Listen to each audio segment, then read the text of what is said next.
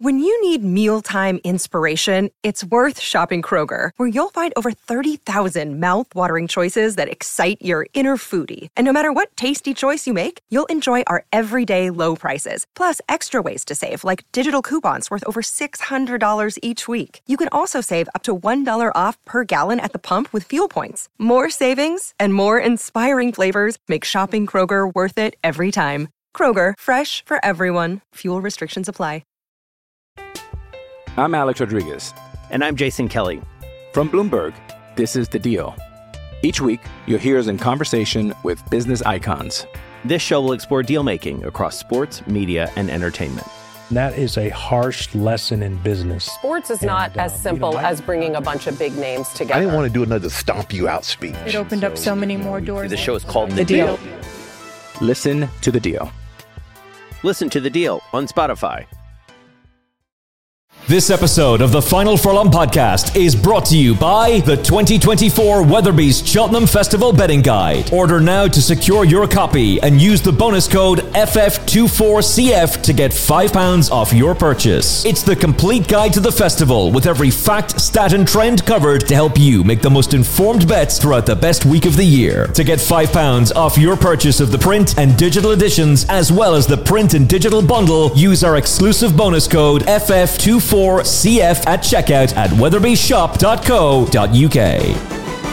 You're talking absolute rubbish. Absolute rubbish. As long as I say we can persuade Willie to stay in Ireland, we'll stay in England. GSI, get stuck in. That's probably the most ridiculous question. I've It ever is, been I know, but I had to ask you. Um, no, you didn't have to ask me. You're calling out prices, bookmakers' prices on this channel, right? You couldn't have two bananas to a banana with the bookmakers. Something like a bag of hammers. The racing is under such scrutiny. Ah, if you don't like racing, go and watch Peppa Pig. Welcome back to the Final Furlong podcast, and we are joined by a man who will hopefully be tasting, touchwood, his first Cheltenham Festival success this year in 2024. Top trainer Fergal O'Brien, welcome back to the show. Thank you very much. Thanks for having me. A friend of mine who works in racing media was saying to me today, "Oh, it's a, it's a manic time, Emmet. It's crazy. You never get a chance to stop, and just when you think you've figured out the champion hurdle, Constitution Hill goes and does that." And I was saying, if you think it's mad for us, imagine how bonkers it is for the trainers. So, just how manic a time is it for you, Fergal? Um, it's not so much manic. Look, it's a great time because we live so close to Cheltenham, and it's that huge buzz of um of, of things picking up and starting to happen around about the place. You know, so it, it for me, and I've been you know been going to Cheltenham for nearly thirty years now, um, and uh, it's just it's just a, a fantastic place to to to be. But so it depends on how you you you you you, uh, you interpret manic, but it's a great time. We had about thirty journalists at the yard yesterday, and and you know Monday night I was thinking, oh, got all these people coming tomorrow now. It's a work day, but they're coming for a reason. You know, they haven't been there before, and, I, and when they, everyone started to arrive, it reminded me of my my my, my days at Naunton with with Nigel and. You know when we had all those good horses like Imperial Commander and uh, uh, and the likes of them, and uh, you know, so it's where you want people to be coming. You want people to be coming because they're talking about your horses, you know. So it was, we had a great day, so it was fantastic. And the fact that you've been part of Cheltenham Festival success with Nigel, with Imperial Commander, and all those other good horses as you were talking about, I mean, that obviously gives you a taste of what you want. You know that you can achieve it. You've seen it done. But what would it mean to you to be in the winner's enclosure in your own right? Oh, it would mean everything. You know, it's it's it's it's a box that we that we need to take, and especially living so close, and and um, you know, and I suppose being you, you know it's, it, having you know a lot of horses and and you know a lot of lot, lot of winners. So. uh but you, you know you need to you need to be having we need to be having those Cheltenham Festival winners and look I'm I'm I've always said it uh, you know you can look back at any podcast or anything I've done is that you know I always say if it's not this year hopefully it'll be next year and I, I do feel we, we you know we definitely got the the ingredients. Um, you know we got great owners, great horses, great staff, and a fantastic facility to train. So there's no reason um why we we you know we can't have festival winners. So hopefully you know when our time comes, it will come. Well, for those who are watching this on YouTube, we have the background of Cheltenham, the aerial view, uh, playing behind Fergal and I, and it, this is really impressive forward thinking from you. You've gone to the sales, you've recruited all these top owners, and you've bought two top class racehorses specifically designed to win on day three of Cheltenham at the new course. It's just bizarre that your two best chances, arguably your strongest ever chances, are both going to run on the Thursday. Let's talk about Crambo first of all. How has his preparation been going since the epic win over Paisley Park at Ascot? Yeah, fantastic, and uh, like I've never met any secret that Crambo trains Crambo. He he um he's he's got a little calendar and he's in his stable and he's taking off the days to Cheltenham. He was very tired after Ascot, so you know that ruled out really having to go to the Cleeve, and we wouldn't have got him there in time. So it was you know owners on side to go go straight there. And, and interesting enough, actually, we, we didn't buy Crambo at the sales. He was uh he was bred by Noel Feely and Jared Sullivan, and Jared sold ha- um, half to uh, Chris Giles. So he was uh, he was a homebred, and uh, we were just very lucky to have him. And Jared Sullivan's had tremendous Cheltenham success, and obviously he's been around racing for a very long time. Um, but having supportive owners like that, like Willie Mullins, Paul Nicholls, he's he's been around a lot of top trainers. You can't make it in the game unless you've got top owners like that. No, and, and Chris as well. You know, he'd stay away Fay last year, and he he um he had a great double on stay away Fay and Crambo uh, when he won the the at Sandown, um, and then stay away Fay went on and won at the Pertemps. Uh, I think it was yeah, was it the? Stay away Fay, yeah. Uh, the uh, Albert Bartlett, the potato race. Albert Bartlett, sorry, sorry, the Albert Bartlett, yeah. So you know, Chris had a great double that day at Sandown when we won the EBF final with Crambo. And look, it was lovely uh, Christmas. It was lovely to see uh, Chris and Jared at, at Sand at, at Ascot. We had a great day. It was just before Christmas. Their families were there, and it was it was a, it was one of those really good feel good days. And um, yeah, so and, and Crambo provided us with that day, you know, and um, I'm very grateful for for um, for that. To my eye, he looks to have all the attributes you need for a stayer. He's he's he looks like he's going to be a chaser um, next season, unless of course he wins this race, in which case perhaps it'll be multiple stayers hurdles. More on that to come in a second. But he stays well. He's got plenty of class, and I think he'll improve for the new course at Cheltenham. Anything there you disagree with? No, nothing at all. You know, I I think. Uh, he has all the attributes. Um, and the one attribute he has that you just can't train is that will to win. And he went toe to toe with Paisley Park, who was just a warrior, you know, real warrior at Ascot. Um, you know, we, we've headed Paisley Park. Thought we are jumping the last. I thought, well, well, he'll go and win the race now. Perfect timing by Johnny Burke, and um, he'll go in his race. But Paisley Park wasn't laying down. He came back, went past Crambo, and I thought, oh, we're going to be second he's run well, never mind. And, you know, Crambo just put his ears back and, you know, he was going away at the line. So that was lovely to see, you know, to have that tenacity to to go past an old warrior. It's almost like getting off the canvas and uh, and, and, and, winning the and winning the boxing match, you know. So uh, he was he was fantastic. I know that there's memes of like De Niro, Pacino, and Morgan Freeman, like the owl fellas strolling through when they're showing the Cleeve hurdle of all the old boys of of um, Dashel Drasher and Paisley Park. But the fact that Paisley Park was able to go and almost beat Noble Yeats the other day, like that's a boost to that form. That's proving that this form is still very high level. Even those who are trying to downplay Teahupoo, the horse who beat him, Sire Du Berlais, went on to win the Grade One at Aintree, and Dashel Drasher's come out this season and won one of the key trials as well. So that those they might be old, but they're still all performing really well. They're just like those, you know, old good footballers or like say boxers. It's you know, it's not what they do. They they just know where to be and, and, and how to race, you know, and they over three miles is attritional and they, they um you know they they'll they'll take Crambo to places he hasn't been before. So um he's gonna have to be on his A game, he's gonna have to improve from Ascot and uh, hopefully he can and, and like you say I'm I'm actually hoping that the the new course at Cheltenham will will will bring out a bit bit more in him, you know. That was good ground. He acts on heavy, so ground really isn't an issue to him. No, he's very versatile. He's just he's just Crambo. You know, he just turns up and and does his job. And like I say, if we get him there in tip top form, whatever beats him will deserve to beat him. You know, whatever you know, whatever wins wins the race and, and, and beats him will, will have will have known to have been in a race. If Crambo's in the same form or a bit better than he was at Ascot, then um, you know he'll he'll give us everything. So fingers crossed. Do you feel he's improved since the Ascot run? Um, yeah, I, no, I wouldn't say he's improved. It's very he's very difficult to tell because he doesn't do a stroke at home. But um, oh, he's like me. Yeah, he's bit like all of us. Yeah, I, would say he's improved. I just I don't know. I think he's got a confidence from from Ascot. I know it sounds a bit mad to say, but yeah, I think he he he, he knows he's the he's a he's the top dog in the yard at the minute, and and uh, you know he he um yeah he he sort of you know we had the press there yesterday. He stood up like a like a like a king, um to have his picture taken and then when he didn't want his picture taken, he started to rear up and stuff. You know, this is after a, a fairly hard bit of work. So uh, yeah, like I, I, definitely think he's improved in his own mind. You know, ability wise and fitness, he was a one for for Ascot. Um, but I think in his in himself, he's he's definitely he's grown half a hand anyway. That's for sure. No more pictures. I like that. Who do you see as your big danger? Obviously, Gordon's too. Um, you know, uh, and, you know, the, I, I, I, honestly, you just cannot write Paisley Park and Dashel Drasher off. You know, Noble Yeats, if that's where he's going, you know, I, I think they're all dangerous. You know, and I, I like I, I, said yesterday at the sort of press days, I, I very seldom tend to worry about other people's horses. You know, my job is to get Crambo there in the best form we can get him in uh, on that day on, on Thursday the fourteenth, and uh, and hopefully uh, he'll do, do do do do the job for us.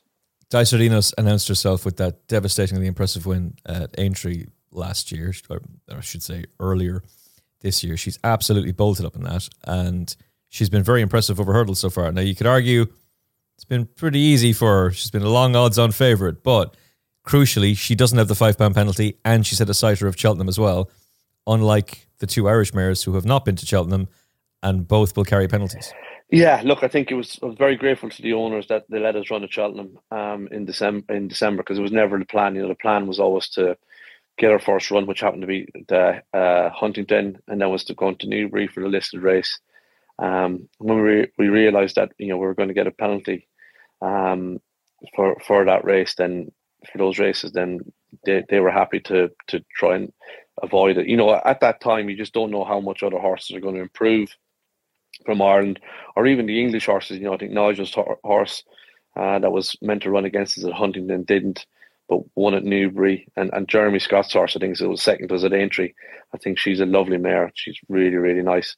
Um, sad to hear that I, that you know you have to double check this, but I think Queen's Gamble is out, which is a shame for all those connections because you know um, it, it's uh, you know when you race, you want to race against the best, and I, I think she's I, I think round Cheltenham, you know, uh, Queen's Gamble would have had a very big shout. Harry Derham's having a great season. Uh, Johnny Burke's riding very well, and I, you know I think she would have been a big, big player in the race as well. So, um, but anyway, she's out. So, um, but I think you, you know, I think the the what I'm hoping for is that she'll she'll have the speed for Gordon's horse for brighter days ahead. You know, who has been running over two and a half. I would love if this was on the on the on the old course. I mean, she has one round the the new course, uh, when she went there in Cheltenham, and I think it was important for her to go there and, and feel and have a walk around that paddock and, uh, and and feel the atmosphere of Cheltenham. Yeah, that is a real shame about Queen's Gamble. Harry's obviously having a terrific time of things, and it's quite emotional that Oliver has stepped aside and joined him as assistant trainer, and that his best horse from last year has joined Harry and done so well. So um, that is a that is a real shame. But you could only beat what's put in front of you, and you still got Willie and Gordon to worry about. Um, just on the the new course, we we've talked about this a, a few times. Uh, the new course is very just this is an, almost an overall point to be making, but how she's going to be suiting the track. The old course is very much speed emphasis. The new course is very much stamina emphasis, and that stamina emphasis will help out brighter days ahead. It'll help out Jade De Grugy as well. But given the fact that she has been to the Cheltenham and been to the new course, it shouldn't be a problem for her. No, and I, th- I think today, look, we you, you, can we can talk all day about Huntingdon and Doncaster. She turned up and did what she had to do, but I think that was a very good run at, at, at Cheltenham in December.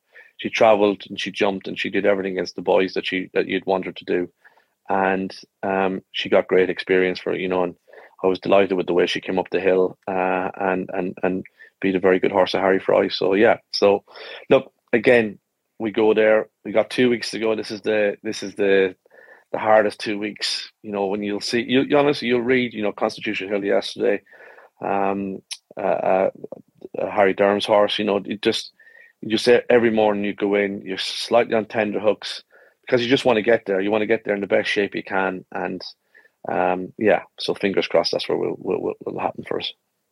Are you a ratings man? Um, yeah, to a certain degree. Yeah, yeah, yeah. Okay, so on Racing Post ratings, you're fourth because the Racing Post obviously are very Irish biased. They're not, but apparently they are. Timeform, however, you are top rated with a P. You've got 154 for Dysart Enos uh, ahead of Brighter Days Ahead, 153. Jade De Grugy, 149 with a big P.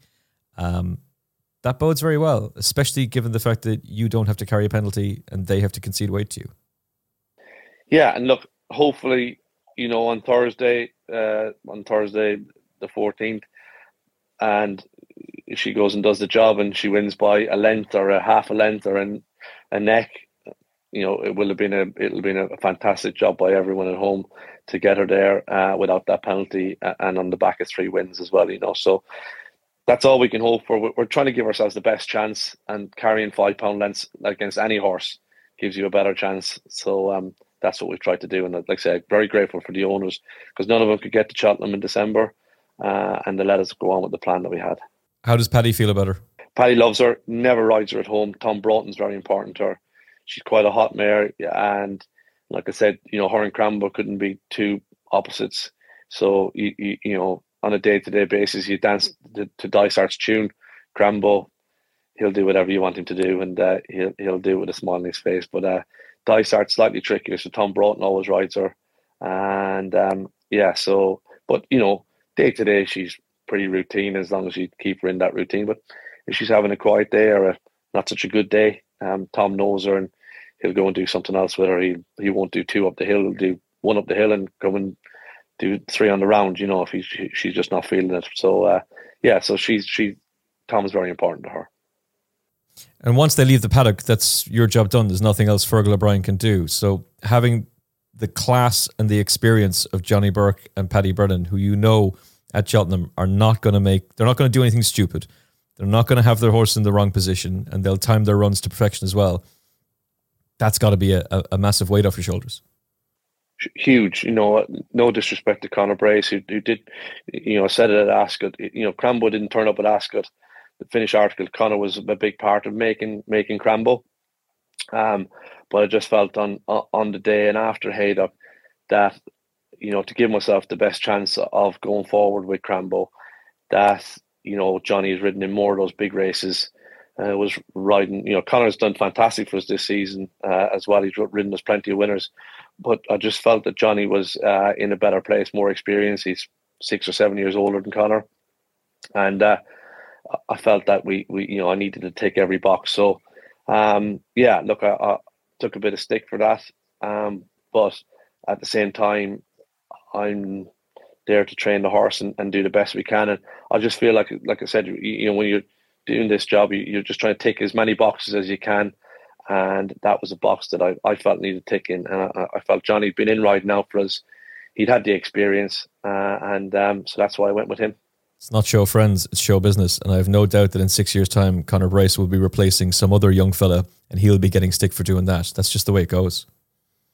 That's just this. It's the it's the name of the game. Like I said, Conor's been very good on Springtime Promise. Won a lovely Grade Two for us there a couple of weeks ago, and give it give her a fantastic ride. So um, yeah, delighted for him, uh, uh, uh, uh, and that he's he's still part of, of of the team. Like you know, so, but you know, it it would mean a huge amount to to to give Paddy another winner at Cheltenham. It's it's what he gets out of bed for every morning. It's what drives him, and uh, if we could give him another Cheltenham winner, uh, that would just be that that that would probably make my career.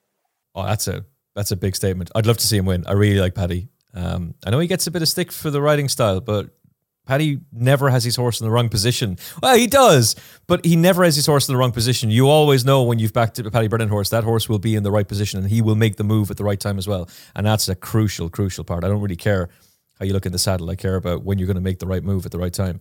Uh, is it possible the springtime promise will, will go? Will she run?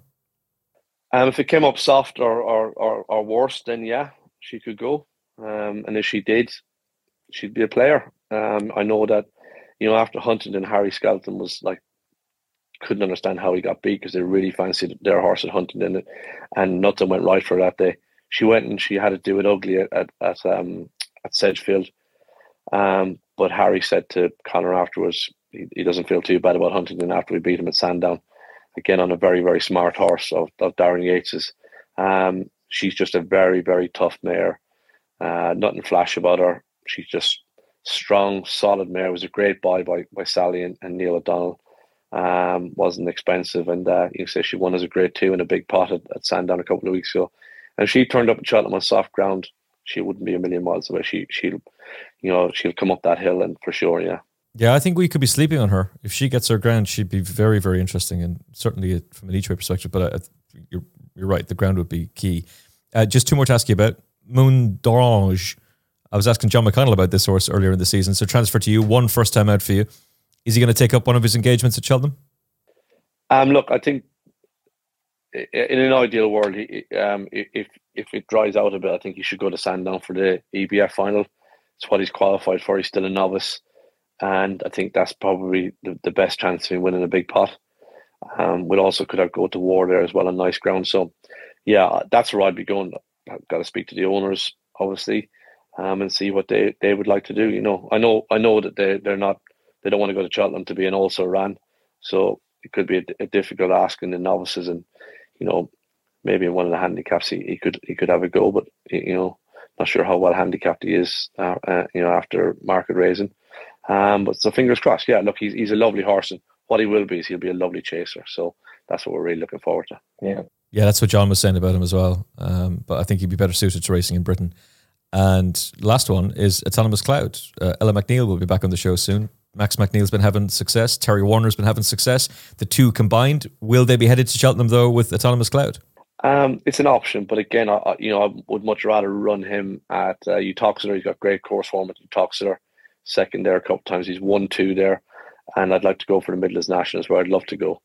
Um, but again, it, it'll be down to you know where the owners uh, want to go. Um, all I can do is advise. Um, but uh, yeah, I think I think Uttoxeter on the Saturday would be where I'd be going. Well, if Cheltenham hasn't gone to plan, if if the tips have been have been struggling, then at least we know we've got a horse that we can lean on in the Midlands National a day later. Because it it look it didn't go to plan in the Welsh Grand National, but that couldn't possibly have been his true running. He'd been in terrific form in the lead up to that, and the ground that day was awful. Yeah, and Paddy just said, he, look, he, he got a massive stride. He travelled very, very free for uh, for that ground and that trip, and it's a nutritional race. And I think it's one of those that, uh, yeah, we just put a line through and we start again, you know. So um, we've been training for this, you know, that this week, either Cheltenham or or or um or the Midlands National. So fingers crossed he'll he'll turn up and, and give a good good account of himself, whichever one it is. Well, the good news is there can't be an Irish handicap plot job where Davy Russell is whinging and moaning about the weight that he's been handed for the Pertemps, only to go and chin you on the day because they're all off level weights. And in fact, you're getting weight in the mare's hurdle. So hopefully Gordon won't be complaining and then crushes everybody on the day. Really hope that you're successful on, on day three at Cheltenham. I think you will be. Um, to be honest, I'm with Teahupoo in the stayers hurdle, but um, I'm with you in the mare's hurdle and looking forward to seeing how you get on. Great job. Thanks very much. Thanks for having me on. I'm Alex Rodriguez. And I'm Jason Kelly. From Bloomberg, this is The Deal. Each week, you'll hear us in conversation with business icons. This show will explore deal making across sports, media, and entertainment. That is a harsh lesson in business. Sports is not And, uh, as simple you know, I- as bringing a bunch of big names together. I didn't want to do another stomp you out speech. It opened up so many more doors. The show is called The Deal. Listen to The Deal. Listen to The Deal on Spotify. As we get ready for the greatest show on turf, I'm Emmet Kennedy, joined by special guest Robbie Puppy Power. Robbie, welcome back to the show. I am. How are you? I'm in good form. Last time I was speaking to you was on this show with Peter Rowe, Patrick Mullins, and Gordon doing our annual Fairyhouse Winter Festival special. And the time before that was only two days after you announced your retirement, which you took everybody by surprise with that announcement, by the way. But as we gear up for the greatest show on turf, how have things changed for you from the days of going there, getting ready to ride top class horses, to now being an assistant trainer for one of the leading trainers at Cheltenham Henry de Bromhead, and a key advisor for one of the biggest owners heading to Cheltenham and Robcour? Yeah, look, it's um, I I had to retire because my body wasn't physically able for it anymore, but I was still very competitive and. Uh, working for Henry and, and working with Robcour, it, it still gives you that competitive edge. So um, nothing has changed really. I still go still going to Cheltenham with the same same goal to, to have winners. That's what it's all about. And the firepower that Robcour have this year, and Henry for that matter, is absolutely stunning, which I'm looking forward to talking to you about. But just before we, we delve into that, like you obviously were no stranger to success, success at Cheltenham, Sizing John, arguably the most famous in that Gold Cup, bookended by an Irish Gold Cup and a Punchestown Gold Cup as well in the same season. Willie Mullins was referencing him actually towards the end of last season with Galopin Des Champs defeated Punchestown and pointing just what an extraordinary achievement it was from yourself and Jessica because he couldn't do it and few horses can. Yeah, he's the only horse to have ever done it. Not many horses have tried. Um, obviously, Galopin tried last year and, and got just got touched off by Fast or Slow in um, in Punchestown. But it just goes to show that the constitution um, that Sizing John had, that he was able to back up sort of three Gold Cups in the space of about eight weeks. Um, and what a training performance it was from from Jessica Harrington. Um, the Gold Cup in Cheltenham is such a hard race on a horse; it takes so much out of them, and um, to come back sort of five or six weeks later and to get him back in Punchestown, where I felt after jumping two fences, he wasn't near the same horse that he was in, in Cheltenham, but he still was able to grind it out. Oh, he was. I was on Jackadam that day, so, so I could have done with him having a, down, a downer. But looking back on him, what an extraordinary horse. And I know Katie's looking after him now, and well, he's kind of looking after her as well. They're having great fun on the show jumping circuit. Yeah, he's actually in our yard at the moment. Uh, my sister does does a lot of work with him. Uh, she was preparing him for, for Kate for the, the RDS this year, which he won the race racehorse riding horse class at the RDS, and um, he started doing a bit of show jumping now as well. He was actually at a show in Cavan Equestrian Centre last weekend. My sister rode him a couple of days, and Kate rode him on the Sunday. So um, he's enjoying retirement, thankfully. It's wonderful to see an old fellow like him, who was a brilliant Gold Cup winner, still absolutely thriving and loving life on the show jumping circuit. It just gives them a whole new lease of life.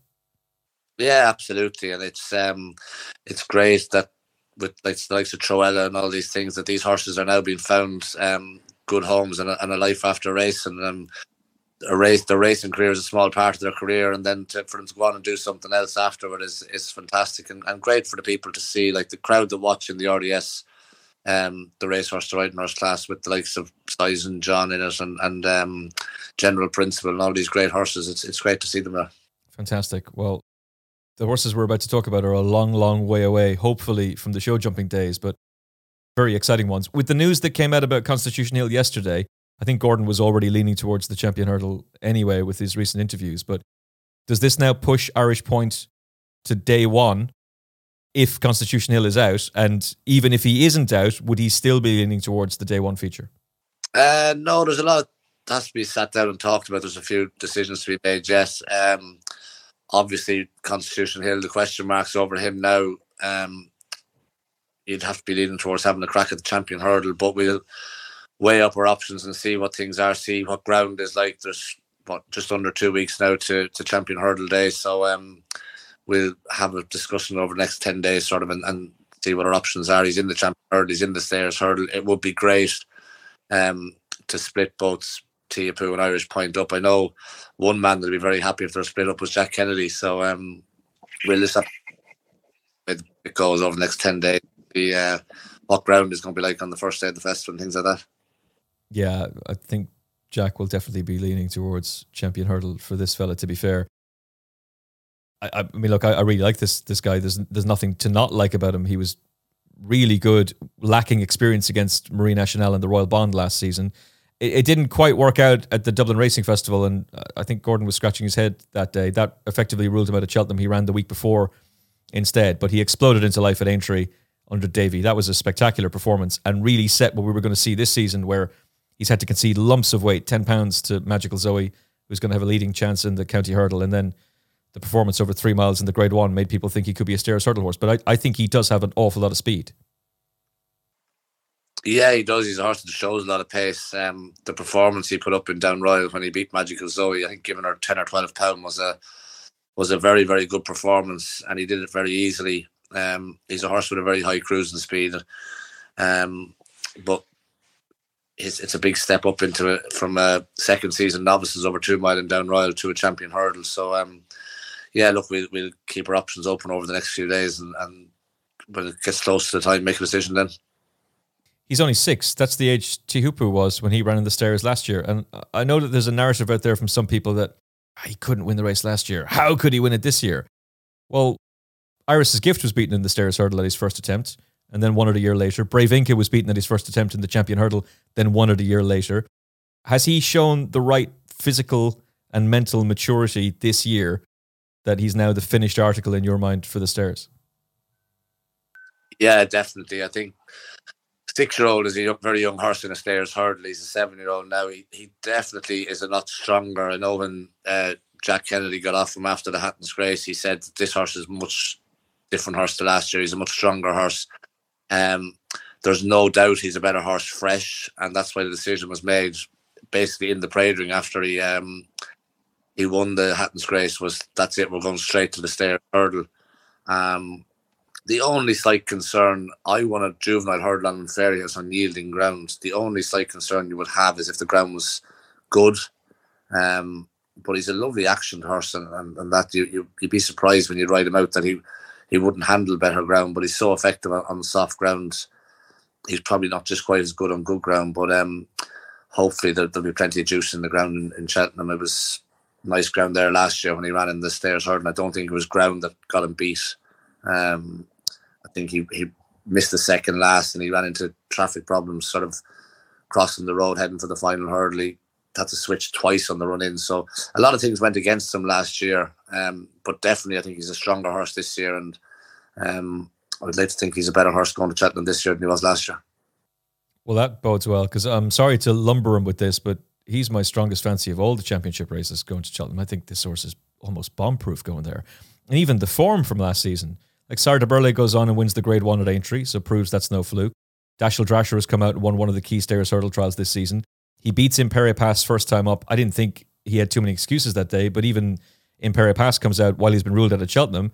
He pushed State Man pretty close in the Matheson hurdle. Like it's all there, and he's going to go in fresh, which Gordon seems to be of the opinion that maybe the stayers hurdle was left behind by running in the Galmoy at Gowran last year, so he wasn't going to make that mistake again.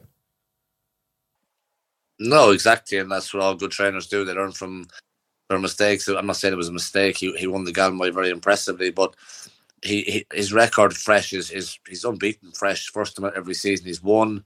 Um, so I think it's more the freshness thing than ground thing with him. I, I don't think ground will inconvenience him too much. I would love to see it more soft in it than good, but um, I think going there fresh is, is a big thing for him.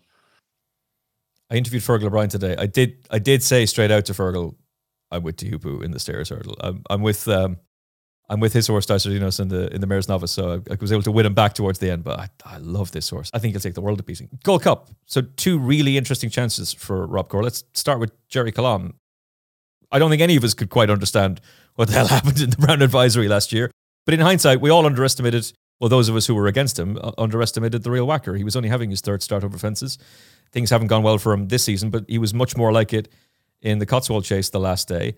Um, and while Gerri Colombe did a lot wrong at Down Royal, he did a lot right as well. He somehow managed to beat Envoy Allen at a track that that horse was unbeaten at before. The the difficulty with him is what happened the last day at Leopardstown behind Galopin Des Champs and the fact that he has to rematch with him in the Gold Cup itself.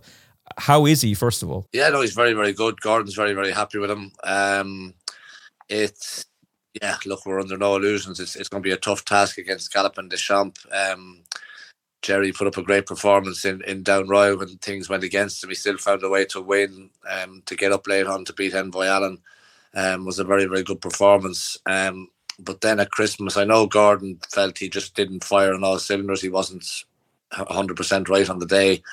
Um, but he still ran a good race. Just that performance that day from Galopin Des Champs was as good a performance as I've seen from a staying chaser for a long, long time. You know, it was it was breathtaking what he did that day, and if he turns up in that sort of form in Cheltenham, he's going to be very, very hard to beat. Um, and Gerri will, will need everything to go his way on the day um, if, if Des Champs turns up in that sort of form. Would you have any doubt in your experience as a former jockey and as an assistant trainer that when a staying chaser peaks like that and produces a massive performance at Christmas and then produces another big performance in the Irish Gold Cup? Obviously, we talked about Sizing John earlier. He did it in a very short space of time. But is there any concern or hope for you that Galopin Des Champs might just have the edge knocked off him a little bit.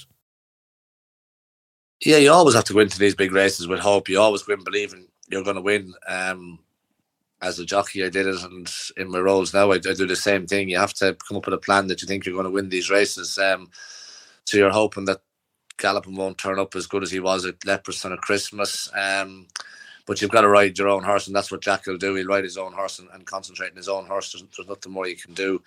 Um, as I say, Gerri got beaten around there last year in the in the Brown advisory, but um, I think he's more streetwise this year. He showed that in Down Royal, and um, I'm sure Gordon will have him fresh and well for the day. And if he goes there fresh and well, he, he has to have a big each way chance in the race.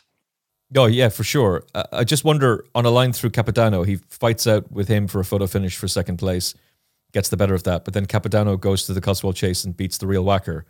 Does that mean that even if Gerri Colombe does improve, that's kind of as good as he is?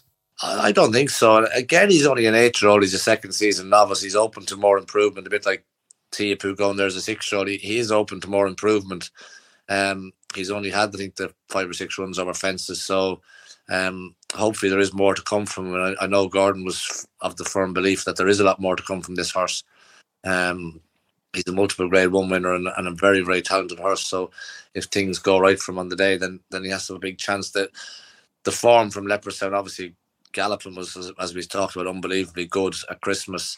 But then Capodanno coming out and boosting that form at, in the Cotswolds Chase was nice to see as well. Um, so Gerri's definitely up there as, as, as, one of the big players in the Gold Cup. Yeah, for sure. I think Gentlemansgame is a huge player as well. I think I got this horse badly wrong earlier in the season. It's what I was remembering the interview I did with Gavin Lynch before interviewing him again next week on the final furlong. Um, he was saying any preconceived notions you have about horses going into Cheltenham, just try and wipe them away and approach each race fresh. And as I went back through his run in Wetherby, I had it in my head that Bravemansgame made an awful mistake and that he was lucky to beat him. But watching it back, Bravemansgame barely makes a blunder at the last. And the further they went, the better he was. And he's only had three starts over fences. He got really close to Klassical Dream in the Grade One Stayers Hurdle at Punchestown. That's a track the Klassical Dream is basically unbeatable at this is a serious racehorse. How is he since his last run? Yeah, he's, he's a very, very good racehorse. He's, he's in great form. Um, I actually saw him work last week on the Curragh um, on last Saturday. Mouse is, is really, really happy with him. Dara rode him and, and was very happy with him. Um, yeah, he's, he's a very, very good horse. He just has that one big thing to overcome, and that's lack of experience. Um, he's only had the three runs over fences in a beginners chase in Leopardstown, a four runner chase, the champion chase in Gore early October, and then a four runner race in, in Wetherby. So I reckon there's going to be a minimum 12 runners in the Gold Cup. Um, so it's going to be a big step up for him. Um, but stamina, touchwood is jumping for a horse that's had so little experience. He's jumping. It's just a pure natural jumper. Um, so if things again go right from on the day, you'd love to see a bit of ease in the ground as well. And um, we could just see how, how good he is. You know, I think a strongly run race and a strongly run Gold Cup will, will really suit him. He's a, he's a dour stayer. Mouse has had a quite enough year in Ireland. I think he's only had two winners, but he's had 27 horses run over hurdles, 13 of them have placed, and crucially, he sent three horses to England. Two of them have won, including this fella. And Mouse is deadly when he goes to Cheltenham. You can see the smile on my face if you're watching this on YouTube, just getting a little bit bigger. Like Galopin Des Champs is a massive, massive uh, talent, and he's going to be extremely hard to beat. But the more I look at him, the more I'm getting War of Attrition vibes. He doesn't have the Cheltenham experience that Michael O'Leary's horse had back in the day, but he's been off the track since Christmas, which is the same as War of Attrition's prep, and freshness won't be an issue for him. No, Mouse, will have him 100% on the day. Um, he knows exactly what it takes to train a Gold Cup winner. So uh, since since Gentlemansgame won in Wetherby. there's been nothing in my head, only the Gold Cup, and he's training them for, for this day and, and this day only. So um, I saw the horse work last week in, in the Curragh. He looks a million dollars. He's he worked very very well. So um, he goes there with, with, a big each way chance. I think he's just got to overcome that one big thing, and, and that's his lack of experience, which is. Um, yeah, it's, it's going to be a big step up from from running in, in four and five runner races to going into a Gold Cup, which I think there'll be definitely 10 or 12 runners in, and it'll be very, very competitive as always, especially pace wise. But a strong pace will, will definitely suit Gentlemansgame. Is he just a bit fragile? Is that the reason we haven't seen him too much, Robbie? Yeah, he's he's he's had a few little issues over over time, but Mouse and, and, and Sarah, who looks after him, they've, they've done a fantastic job with him. But um, I know we're still just over two weeks away to Gold Cup Day, but touch wood, um, there's been no hiccups since Christmas. Everything is going 100. percent and um, hopefully for the next two weeks it stays that way. I hope so. Great ride, great opportunity for Dara as well. I'm looking forward to seeing what he can do. I think he's really, really interesting. Um, one of the novice hurdlers that I'm most excited about seeing at Cheltenham is Slade Steel. But interviewing Henry yesterday, it seems pretty clear that wherever Ballyburn goes is where Slade Steel will avoid and go the other way. You've taken him on twice. You've been beaten seven lengths by him on both occasions in a bumper and, and the grade one the other day. But whether it's the Baring Bingham or the Supreme, he goes there with a major chance. What would your preference be? Um, a, lot would depend on ground. Um, we've never actually had a chance to run him. Punchestown was in, in the in his bumper in Punchestown was probably nicest ground, but the way he moves, the action he has, you give you the impression that he's going to be a, a better horse on better ground. Um, if the ground was to dry out in Cheltenham, I, I'd be leaning towards the the Baring Bingham. I think two and a half foot on nicer ground would be, would be ideal for him. Um, but yeah, we would like to go wherever um, Ballyburn is not going, but I don't know when we're going to find that one out. we'll, we'll have to sit does. But um, look, it's not just Ballyburn. There's Willie's got a host of, of very talented novice hurdlers. Tully Hill, we saw. Um, Il, Il um, reading Tommy Wrong. There's just a whole host of them coming out of Closutton. So, um, whichever race he runs in, he's going to have to go toe to toe with one of Willie's stars. If you were advising Willie, what would you do? Because he's got mystical power and Ballyburn. I'd be very like Tully Hill's only in the Supreme, that's the only race he can go for. I'd be surprised if he let the three of them all take each other on. So one surely goes up and trip. Like to me, the one that makes sense is the Ballyburn goes up and trip. He has the experience of it, but mystical power is out of any power, so should be able to stay. I'm not going to start advising Willie Mullins. Um, he, he he knows all about Cheltenham Burnley trained 100 winners in Cheltenham, so I'm not going to tell him where to go with his horses. Um, they they've got a great team down there himself. David Casey, Ruby, Patrick, Paul Townend, um, Danny. They'll make up a decision, make up their minds, and, and decide where they want to go. But um, I do think Ballyburn, whichever novice hurdle runs will will, will, will win. He's, he looks an exceptional racehorse. Yeah, whichever one he goes for, he's going to win. He's he's a super talent. Um, on Timeform, if we're looking at the Supreme, if Willie does send Ballyburn to the Baring Bingham, then you're second highest rated because Brighter Days Ahead is going to go for the mares. Tully Hill is 158p, Slade Steel 157p with um, with Mystical Power. I think he's got a deceptive amount of speed, and whichever trip you go for, I think Slade Steel is going to have a monster chance, even if that's the Supreme. Yeah, he's, he's going to have a massive chance. He showed in, in Leopardstown in the Grade 1 at the Dublin Racing Festival. Himself and Ballyburn kind of went toe to toe down the back straight, and, and the two of them had everything else sort of out of their comfort zones. Um, he's a very, very slick jumper um, and has a very, very high cruising speed. But at the end of the two miles, Ballyburn just had that extra bit of change of gear that Slade Steel didn't. He just kept galloping away at the same pace. But you look, he's seven lengths back to King of Kingsfield in third, who's I think favourite for the county hurdle. Um, Absurde was in fourth of Willie's, who's favourite for one of the hurdle races as well at the handicaps of the Cheltenham as well. So there could be a lot of Cheltenham Festival winners come out of that Grade One novice hurdling at the Dublin Racing Festival. Yeah, it's form to keep a very close eye on. But wherever he goes, Slade Steel is going to be a big player. Uh, you've added some talent to the already phenomenal quality that Robcour have.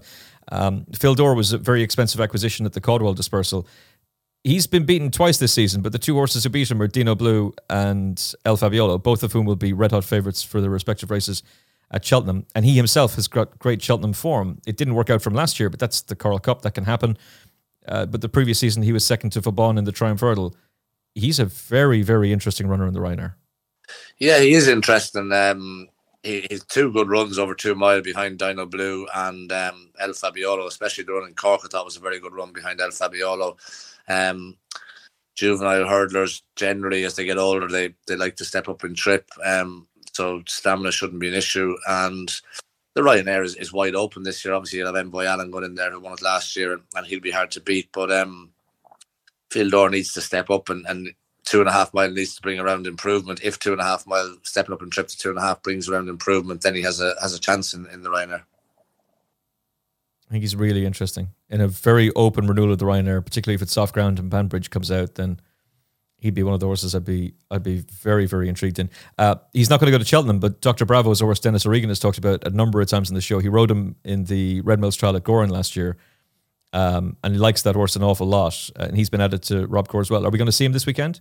Yeah, he's in Navan on um, on Saturday. I haven't spoken to Gordon or, or Brian yet. Um, I don't know what plans are to run or not, but he's entered in the the Grade Two chase in uh, in the Flying Bolt in Navan on Saturday. So um, we'll see. Just like seven right entries in the race. We'll see how, how Gordon, if he's happy with him, he, he might take his chance. Yeah. Okay, he'll be an intriguing one as well. Um, Kala Conti, she had a really good start to the season. Uh, I don't didn't think she lost a whole lot in defeat behind Nurburgring, and then obviously got her her grade two, beating Kargese. Um, Willie's horse turned the form around with her, but she's run a really good race there. What do you make of the Irish juvenile hurdlers, and, and what do you make of her? Oh, she's a very, very good filly. Um, she was just touched off in Fairyhouse at the festival back in November. Um, good winner in the at Leopardstown at Christmas, and then ran well in defeat at the Dublin Racing Festival.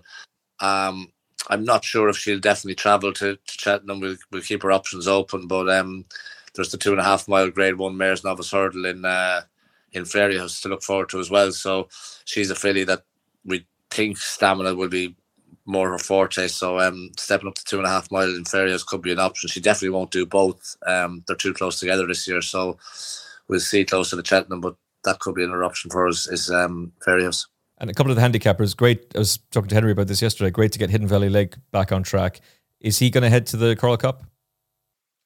Ag- oh, sorry. Again, we'll see close to the time. Um, he's got a big weight in the Coral Cup. Um, he went up quite a lot for winning the Grade Two in Navan. Um, so we'll have a look and see close to the time. Um, see what ways we could end up with top weight. So um, we might wait for entry with him if if he doesn't go to Cheltenham. And Saint Felicien, as he has been cut in the betting, he was a kind of a project horse, I suppose, for most people last year in the Johnny Henderson Grand Annual. It didn't quite go to plan, but good form at Gowran Park in his last two runs, including a win last time. Yeah, he's in very good form. Um, Saint Felicien, he's in the Coral Cup, or sorry, he's in the Grand Annual, he's in the plate as well. So, um, again, we'll, we'll sit down and look at the weights and, and decide close to the time um, he goes. So, uh, it was nice for him to get his head in front. He's been keeping good company in beginner's chases um, all season. So, um, it was nice for him to get his head in front the last day in Gowran. If Robbie Power was fully cured, all the ailments were gone, no more injuries, and you were cleared fit to go back and ride, who was the one Robcour horse you would love, love to ride at Cheltenham? I'd say definitely Teahupoo. Um, he's a he's a horse that's sort of close to my heart as well. He was my last ride on a race course. He was my last graded winner as well. So um, I'd love to see him. I think he's a very very talented horse. I'd love to go and see him win the the Stayers Hurdle. I think he deserves to win a Stayers Hurdle. And yeah, Slade Steel is the novice. Obviously, I'd, I'd, I'd love to ride him. I think he's a a very talented horse, and um, I'd, I'd be two of them would do me just two rides for the week now. That'd suit me. Wouldn't be able for much more. And if Brian Acheson came to you and said, "Money's no object. We can buy any horse you want, not including Constitution Hill," who is the one horse not in his ownership that you would love to have representing you at Cheltenham? Uh, it would have to be Galopin Des Champs. Um, hopefully we'll go and lower his colours with Gerri or Gentlemansgame, but um, he's he's probably the best we've seen since Kauto Star. I think he's a, he's an exceptional racer. He's going to be really hard to beat. It's going to be exciting to see him in action. Only eight multiple winners in the 99 year history of the Gold Cup. There's going to be something a little bit romantic about the idea that Willie Mullins could train the ninth and the 100th running of the race. Robbie, I really appreciate your time today. Thank you so much for your insight and the very best of luck for Cheltenham 2024 with Henry and with Robcour. No problem. Thanks for being Emmet. This episode of the Final Furlong podcast is brought to you by the 2024 Weatherbys Cheltenham Festival Betting Guide. Order now to secure your copy and use the bonus code FF24CF to get £5 off your purchase. It's the complete guide to the festival with every fact, stat, and trend covered to help you make the most informed bets throughout the best week of the year. To get £5 off your purchase of the print and digital editions, as well as the print and digital bundle, use our exclusive bonus code FF24 CF at checkout at weatherbysshop.co.uk. Ross Millar from Racing TV and the SBK podcast is alongside us. Ross, welcome back to the show. Great to be back, Emmet. Good to speak to you in the in the sunshine here. I hope I'm I'm trying to send it your way, dry out the ground, get a nice bit of grass growth, forced in a nice spring coat ready for the Cheltenham Festival. I, I am trying my best to send it your direction, my friend. I'm glad you wrapped it that way and weren't like, well, I'm having such a great time here in France where the weather's fantastic. Meanwhile, it's absolutely awful outside in in Kilkenny. I'm pretty certain, if my memory serves me well, which it almost never does these days, this time last year, there was the prospect of a good ground Cheltenham Festival. And then, like two days beforehand, it was just monsoon like conditions. So it's too early to be speculating what the ground is going to be like. And we won't know the ground conditions anyway until six days before Cheltenham. But that being said, Ross, I've heard from very reliable sources that the cross country track is underwater and that there's puddles as far as the eye can see all around Cheltenham. So if they were racing tomorrow, it would be very soft ground. Yeah, I had a friend actually that that, that went through Cheltenham and, and up country on the train the other day, and he said he couldn't get over the amount of standing water um, that was there. You know, we know Cheltenham drains very quickly. They've had good grass growth this year, which obviously is going to help. Um, but I mean, what we had? Soft ground in four of the last five years for the opening day. I think that's probably a a safe bet. The one thing I did actually say in a in a written piece for SBK the other day was that that maybe in a weird quirk, the fact that it's been so wet will mean that he can't get his hose pipe out as much as he might like to. And if we then got sort of dry weather, you could almost perhaps end up with slightly drier ground because it's going to dry naturally. It's not going to be artificially watered. So maybe, but I think the water table is going to be so high that any rain you do get is going to turn it soft very quickly. Speaking of knowing what the conditions will be, how is uh, the new recruit Roger getting on? So Carl Hinchy was on this show a couple of weeks ago. Carl is a big supporter of the Richard Hobson Yard. You're now a big supporter of the Richard Hobson Yard. For those who are new to the show, just give us a very brief synopsis of how Roger came to be. He went to Eastern Europe to recruit this horse.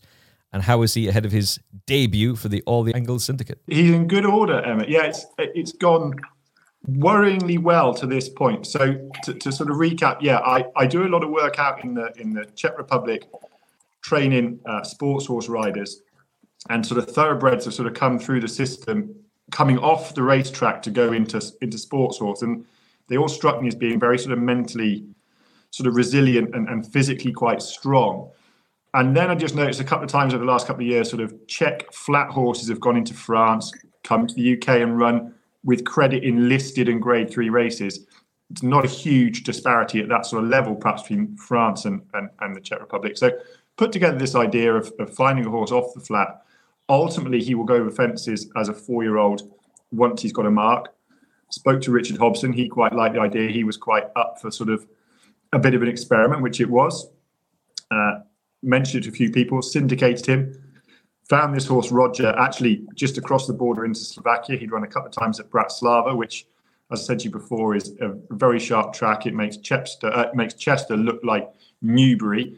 Um, he's a big horse got him back to the Czech Republic and did the groundwork that we would normally do with a young event horse. So lots of pole work, lots of dressage, really teaching him sort of to, to use his body. He took that very well.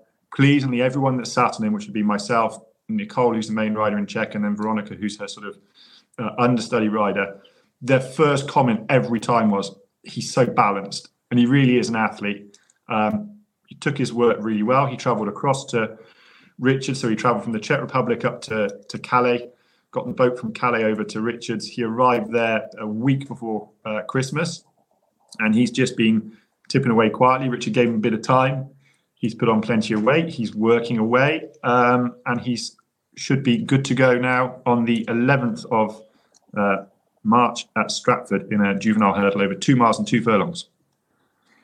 And you've shown some of the exercise videos of him at home, including with Fugitif, actually. He seems to have settled in really well, seems to be taking his work really well. Crucially, though, how's the jumping going? Jumping has gone really well. So, I mean, that that was the thing I was most nervous about. I did a lot of work within myself. So, I go to the Czech Republic every two weeks. I'm normally there for four days. So, I would ride in four days every every fortnight, and and generally, I would be the one that would be pushing the boundaries and sort of upping his sort of um, work and, and and the technicality of the questions and that sort of stuff. Um, and he he never really put a foot wrong. Every time he made a mistake, he learned from it. And in my sport, we certainly like him to make mistakes because that's how they learn. Had a great attitude, so plenty of scope. Um, and then just the one thing that slightly howls up with Richard is is the wet weather. Richard wasn't really able to get onto the schooling ground, so he didn't start jumping until the back end of January. Richard and I was just mindful of the fact that he'd been probably five, nearly six weeks since he'd left the ground. Um, and, and, Richard said he sort of came straight out, popped away, um, had his first school over over hurdles. Actually, with Richard on, we Richard was hoping to have a jockey into school, but race planning and all that sort of stuff meant that that Richard was was doing the job himself, and uh, he he said he had a lovely time and seemed to really enjoyed it. Jumped quickly, jumped nimbly. Um, so fingers crossed. You know, we've got a bit of a way to go yet. He'll have a couple more schools and a couple more bits of work, but hopefully he's on target for. Uh, Stratford, and we've ticked as many boxes as we as we can tick. So, is there a specific reason why you've chosen Stratford? Is there something about the dynamics of the track that you think are going to suit him? Is it just the race schedule that that fits in nicely? Yeah, r- race schedule. We, we, originally looked to go to, to Newbury because he's been to Newbury and had a had a canter round about four weeks ago, and originally we were going to Newbury this weekend. But with Richard getting a bit held up with the schooling, he was sort of mindful of the fact that we we could push him to get there, but that's certainly not his mo, and it and it certainly would never have been my own o with a horse. So sort of went back to the syndicate, and and pleasingly they were all very much do the best thing for the horse long term. So we wait a little bit longer. We'll go to Stratford, and Richard was very keen. I mean, he, Roger could run in, as a four-year-old in a maiden or a novice hurdle and just get weight from his elders, but Richard is pretty keen to keep him against four-year-olds as, as long as we can. Um, so uh, Stratford was the the next option because I didn't really fancy footing the the petrol bill up to Kelso, which would have been the uh, other option in between Newbury and Stratford. Yeah, that's what people don't think about in the logistics of getting horses to tracks. It's the cost of getting them there, and then the pathetic prize money that's up for grabs to actually pay to be there. That is, if the horse can even win in the first place, because you're only going to. That's the way I think about the racing league. Oh, you got all that prize money? That's fantastic. It's only good to those who actually win it. Never mind those who actually participate in it. Not that I'm taking shots at the racing league during the Cheltenham Festival build up. Uh, and, also, we just felt, you know, a, a, an hour's lorry drive, you know, across from from Richard's Yard, which is in the Cotswolds, to Stratford, is is far preferable for your first day at school um, than sort of um, schlepping up to Kelso. Lovely track though it is. Um, you know, maybe we'll visit there one day, but just not first time out the out the gate. You know, I want to try and make things as easy as possible, so, as possible, so that he he enjoys it. That's something I'm really keen to happen. You know, I think horses, like us, we enjoy something, we tend to be better at it, and so. Uh, every effort we made to give him as nice an experience as possible on his first try. What a, kind of an outcome are you hoping for on debut? I genuinely wouldn't have a clue, Emmet. He he's worked nicely in the morning. You know, he's certainly not. He doesn't look like a second-rate horse compared to. And, and Richard has some nice quality French young stock and and the likes. He's he's not letting the side down on that front. But I've been around it long enough to know that what they do in the morning can very often have very little regard for what they do in the in the afternoon. I would just like to see him take to the jumping and and just I'd like to see him run through the line. You know, I think that's really important for horses. They they come back thinking that they could go and do that again and go and do it better. I think you see it very all too frequently. Horses have hard races and and they can wilt away, particularly when they're young and they don't yet have that sort of residual physical strength. So just a nice run round, finish his race off, jump nicely. That would be uh, for me a tick in the box, seeing as that's been slightly my responsibility up until this point. Um, and uh, hopefully, and, and, to see the guys enjoy it. They had a day out. We went down to see Richard uh, actually on trials day. So I think there were seven of us went down.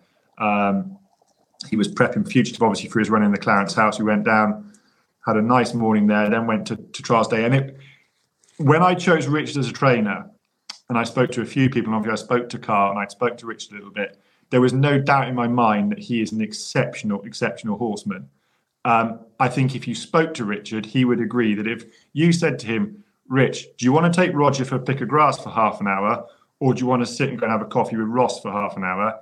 He would pick Roger every time. The man just loves horses. And so I was the one, not worry, but the one thing I was aware of was that for a syndicate, they might not get the personal entertainment from the trainer that they might get with some sort of more obvious characters of the sport, shall we say. Um, but nothing could have been further from the truth. We went down there on what was a really important day for them, you know, prepping Fugitif for the Ryanair in a grade one, dropping back to two miles. There was plenty going on, and he couldn't have been more welcoming, more open. You know, he made the coffees, he got the biscuits out, he got the photos out of previous graded horses.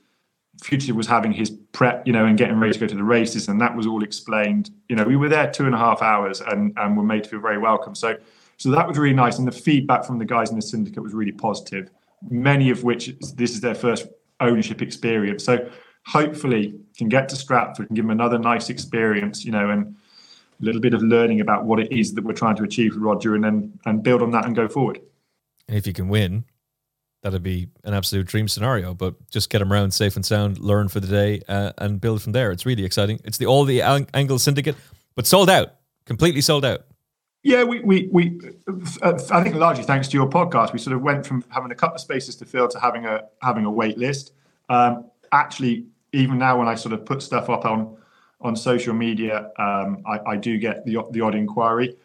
I, am preempting that this is going to go well enough. I've, I couldn't help myself between looking at Cheltenham form, starting to look at some of the two-year-olds that ran last year in the Czech Republic. There'll be three-year-olds this year that might be might be likely candidates. And you know, and if it goes well, maybe we'll do it again and um, and try and find Roger Mark two. Exciting. The next journey has already begun. Just very briefly, you did a, a brilliant video explaining your thoughts on what had happened with Constitution Hill yesterday on the SBK YouTube channel, what's involved in the recovery process.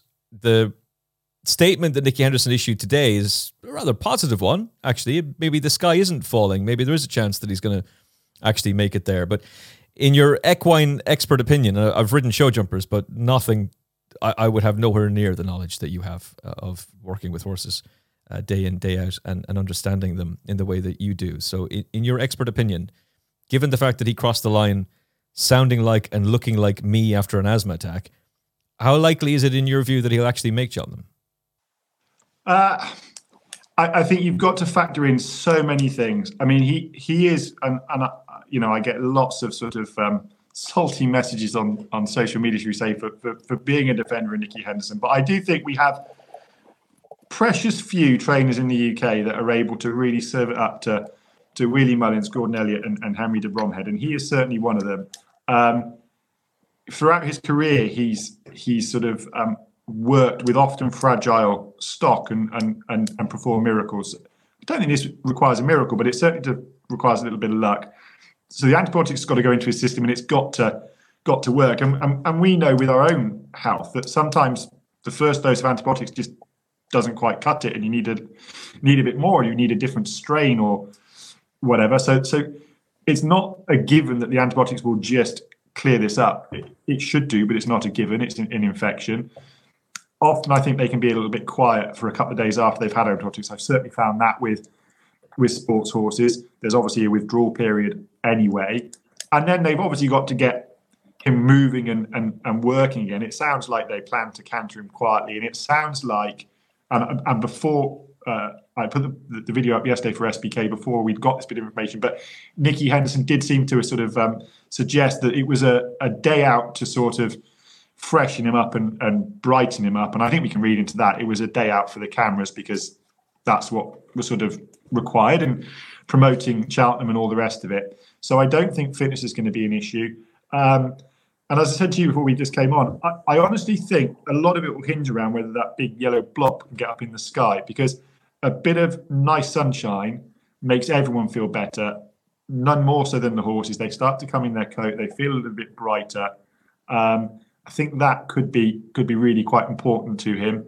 Um, but I don't think it was as dramatic as everyone as everyone suggested yesterday. Um, and I hope he'll get there. And my, and my instinct, having listened to the to the statement this morning, is that I, I think he will.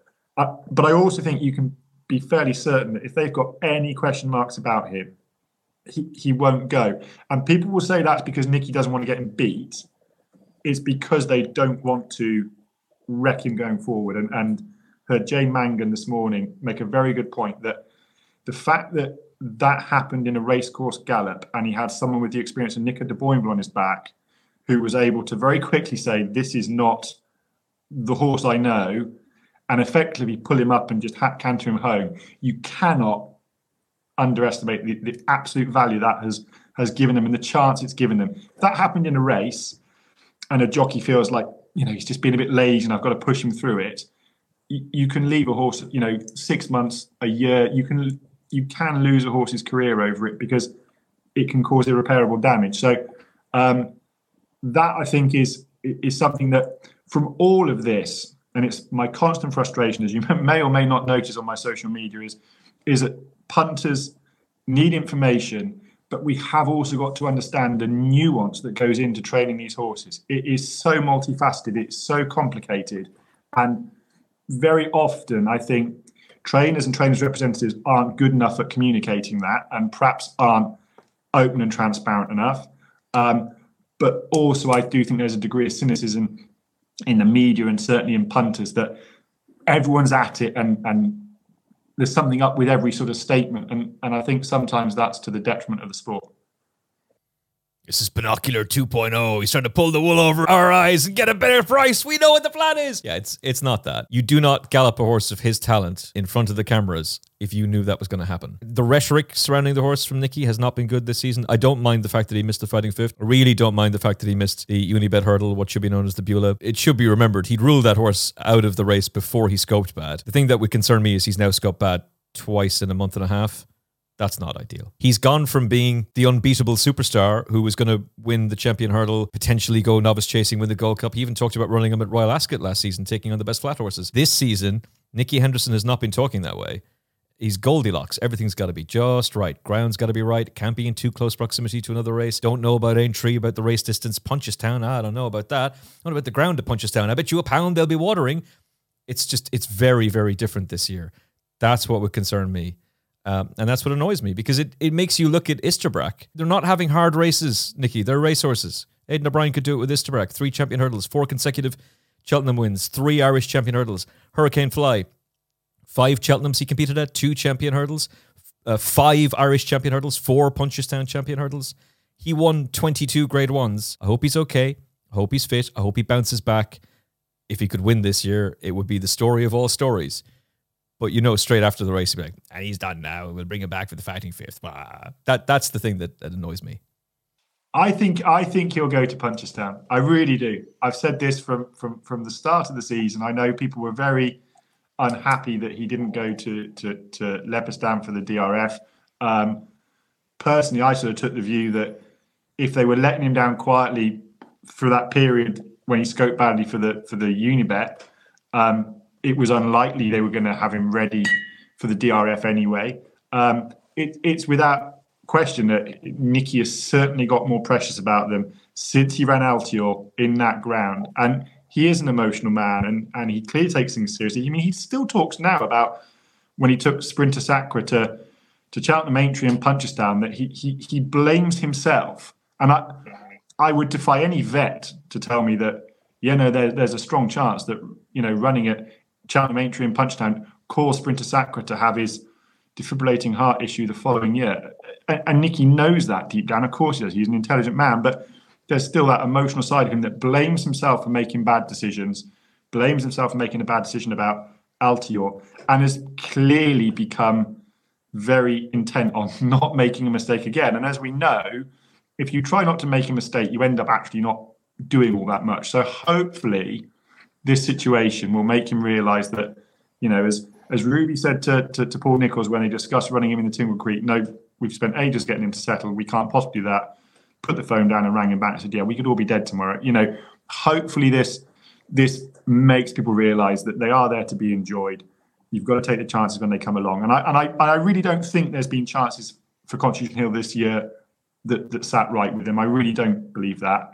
Um, but hopefully next year get a nice summer at grass after winning at Punchestown, and then come in in a more healthy version that they can just kick on next year and have a, a sort of more normal cam campaign.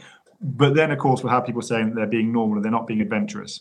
Um, that that is on us as as as punters and, and fans that we've got to we've got to be a little bit realistic sometimes. You know, if, if they go fighting fifth Christmas hurdle, Unibet, and then to to Cheltenham next year, that's going to be about what we can expect, and I and, and I don't think you can really find much variation within that.